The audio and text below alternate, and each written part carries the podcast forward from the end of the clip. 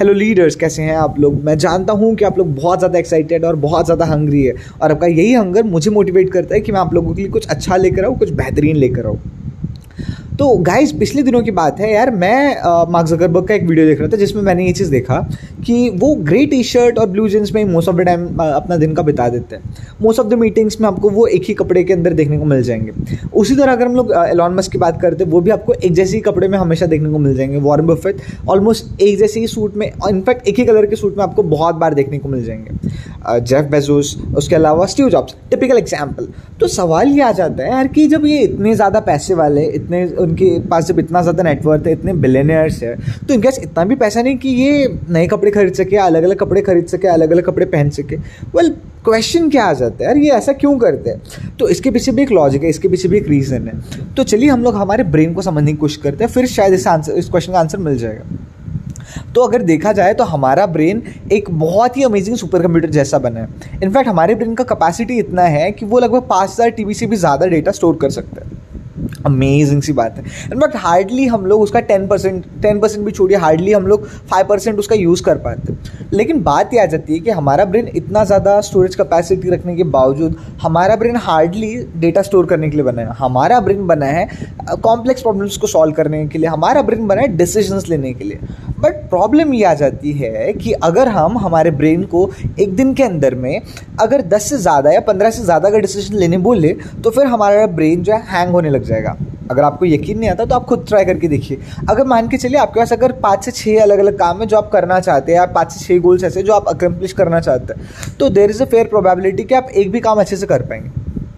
आप हार्डली अपने किसी भी काम को पूरी तरह कंप्लीट कर पाएँगे। रीज़न बहुत सिंपल है, क्योंकि आप एक काम को स्टार्ट करें, फिर आपके दिमाग में बोला कि यार ये भी तो इंपॉर्टेंट है, दूसरा काम मैं वो कर लेता हूँ। फिर जब आप दूसरा काम कर रहे थे, आपके दिमाग में अचानक से कुछ नया थाट्स आने लग गया और ये कंटिन्यूस होते रहता है। तो हमारा ब्रेन एक ऐसा कंप्यूटर है जो मल्टीपल तरह से सिग्नल्स रिसीव करते रहता है। उसके अंदर मल्टीपल चेन ऑफ़ थाट्स चलते रहते हैं और हम एक एक चेन से दूसरे दूसरे से तीसरे तीसरे से चौथे ऐसे कंटिन्यूसली चलते रहते हैं। अब इस चीज़ को कंट्रोल करने के लिए हमको एक प्रोसेस है, जिसके जिसको हम लोग बोलते हैं मेडिटेशन तो मेडिटेशन के चलते हम हमारे ब्रेन के अंदर ये जो मल्टीप्लिसिटी ऑफ़ थॉट जो है, उसको कंट्रोल कर सकते हैं. यानी कि हमारे ब्रेन का जो एनर्जी है, हमारे ब्रेन का जो पावर है, हम उसको एक डायरेक्शन में चैनलाइज कर सकते हैं. एक पर्टिकुलर पॉइंट के ऊपर फोकस कर सकते हैं, जो कि हमारे लिए बहुत ज़्यादा बेनिफिशियल भी होता है. इनफैक्ट अगर हम लोग जनरली मेडिटेट करते हैं तो हम हमारे थॉट्स को कंट्रोल कर सकते हैं और हम लोग वो चीज़ें कर सकते हैं जो हम लोग एक्चुअली करना चाहते हैं.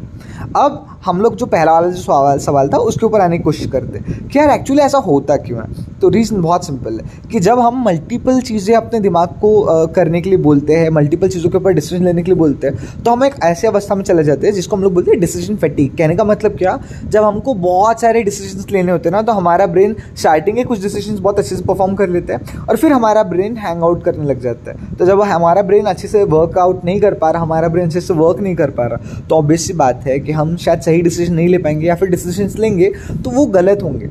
इसीलिए most of the C most of the billionaires इस चीज़ के ऊपर फोकस करते हैं कि वो अपने दिन के कम से कम डिसीज़न ले। इनफैक्ट बाकी जो काम है जैसे आ, कितने बजे किसको किसके साथ मिलना है कितने बजे आ, क्या खाना है क्या पीना है कौन से कपड़े पहनना है ये सारे वो डेलीगेट कर देते अपने मैनेजर्स को। इसके लिए टिपिकली वो लोग लोगों को हायर करके रखते या फिर अपने रूटीन को एकदम मोनोटोनस बना कर रख देते जैसे कि जिसके चलते उनको क्या करना पड़े अलग से उस चीज़ के लिए डिसीज़न ना लेना पड़े। फॉर एग्ज़ाम्पल अगर हम लोग देखें मार्क जकरबर्ग के वार्ड्रोप को तो वॉक उस वार्ड्रोप के अंदर लगभग दस अलग अलग टी शर्ट्स मिल जाएँगे जो पूरी की पूरी ग्रे कलर की है। सो इस चीज़ के चलते वो अपना कीमती एनर्जी स्टोर कर लेते, अपना कीमती टाइम स्टोर कर लेते। क्यों? क्योंकि मल्टीपल कलर्स नहीं तो कन्फ्यूज़ नहीं होंगे कि क्या पहनूँ और क्या ना पहनूँ। इसी तरह वो लोग अपने एक पर्टिकुलर काम को एक पर्टिकुलर टाइम पर ही करना प्रेफर करते हैं। जैसे कि एलॉन मस्क की बात करें तो वो अपने मीटिंग्स के अंदर में जनरली लंच करना प्रेफर करते हैं। रीज़न बहुत सिंपल है कि वो अपने लंच को अलग से टाइम नहीं देना चाहते। उसके अलावा अगर हम लोग बात करते हैं तो जो इंपॉर्टेंट मील्स है, वो दिन के स्टार्टिंग आवर्स के अंदर ही ख़त्म कर देना चाहते हैं। उसके अलावा अगर उनको लगता है कि कुछ ऐसे मेल्स उनको रिसीव हुए होंगे जो शायद उनके लिए उतने काम के नहीं उसको डिस्कार्ड कर देते तो उनको पढ़ना भी मुनासिब नहीं समझते। तो कहने का मतलब ये कि हमको अपने ब्रेन को ट्रेन करने की ज़रूरत है और उसको ट्रेन करने के लिए अगर हम लोग चाहें तो एक छोटी सी पहल हम लोग कर सकते हैं। ज़्यादा कुछ नहीं करना है, बस दिन में सिर्फ़ एक काम ऐसे करना है जो हम लोग एक्चुअली करना चाहते हैं। अगर आप कोई एक गोल को अचीव करना चाहते हैं, बस ज़्यादा मत सोचो, सिर्फ़ आप प्रायोरिटाइज करो कि ये कितना इंपॉर्टेंट है और बस आप उस एक काम के ऊपर फोकस कर, करते हुए उस काम को बस स्टार्ट कर दीजिए। दैट्स इट आपका फिफ्टी परसेंट जो टास्क है वो ऑलरेडी कंप्लीट हो चुका होगा और धीरे धीरे धीरे आप उस गोल को अचीव कर लेंगे। मेडिटेशन अगर आप करना चाहते हैं तो आप एक बुक पढ़ सकते हैं। बुक का नाम है माइंडफुलनेस ये बुक बहुत ज़्यादा वैल्यूएबल है, बहुत ज़्यादा अच्छी है और ये बुक आपको बताती है कि माइंडफुलनेस का स्टेट ऑफ़ माइंड क्या होता है।